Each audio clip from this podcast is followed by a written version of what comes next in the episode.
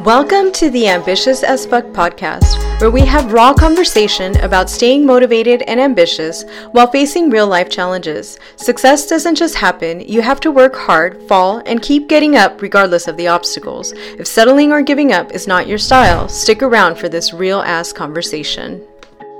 My name is Priscilla, and I've always enjoyed helping and motivating others. While developing my own brand, I realized my passion for marketing and empowering others to keep pushing forward and manifesting their dreams. Thanks for tuning in. Welcome back to another episode of the Ambitious AF podcast. My name is Priscilla, I am your host, and this podcast is about all kinds of stuff, but mainly about running a business and mark you know the things that happen in between your personal life and running a business because there's more to business than just the business there's also you and so this is just a really quick episode. I have not been on for a couple of months, and I do not want you to think that I'm off the air or that I've disappeared. Um, as I've mentioned in the few episodes before and in my social media, I am running my husband's business. Suddenly, I got this business thrown on my lap. It's been a, a wonderful opportunity. And uh, one of the things that I want to share about that is because this is business related, but also personal you know, as a person, if you're having problems, then you're also, it's going to like spill over into anything else that you're doing.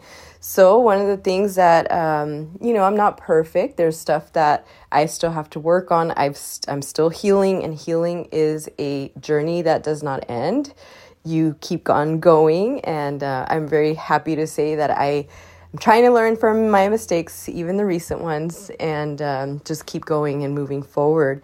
So, one of the things that I've known for a long time from doing business consulting, from marketing, and helping business owners really grow their businesses and become more efficient, um, I've always known that you have to hire staff early on, preferably, because the sooner you get someone on board, the sooner you can teach someone to help you with certain tasks. And by all means, you don't need to hire someone full time. You can hire someone part time. You can um, you can do like task rabbit. There's all kinds of things, but you should be willing to sacrifice some of your income to pay for help. And why does that matter for you? Because it your business is only going to grow as much as you can grow it. So, depending on how quick, quickly you're trying to move forward or, or whatnot, then, you know, obviously when you first start your business, you, you have to do everything by yourself. You do start that way, unless you have capital, which is a completely different story. I know many of the business owners that I've worked with don't have capital. That includes myself. We didn't have any capital, you know, to start businesses. Um, so it's a little bit more of a struggle in that in that regard but again there's certain things that you can delegate to free up your time for example right now as i'm running this business that my husband acquired so to speak because he's managing it now um, we're managing it together I know that I have to have my marketing team. I already had one because obviously that's what I do for a living. So I have a team I just had to figure out how to find the time to give them stuff to do because at some point I was like, wait, I'm doing so much in my business that I don't have time for anything else.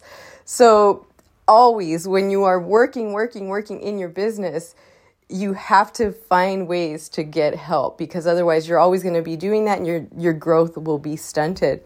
Uh, additionally, you know, I hired a admin person part time to help me with stuff because it's just too much. And uh, I'm now doing the job of three people with this business that my husband has, and there those three people are gone, so it's all on me. And now I have a little bit more, you know, on my plate along with all the other stuff I'm doing. The baby's doing great. We got a nanny for him. So I guess I'm giving you a tip, but I'm also like telling you what's been going on lately. Um, but yeah, this is just a short episode. I'm going to hop back on very, very soon and uh, have some good content for you. So I, I look forward to talking to you guys soon. Well,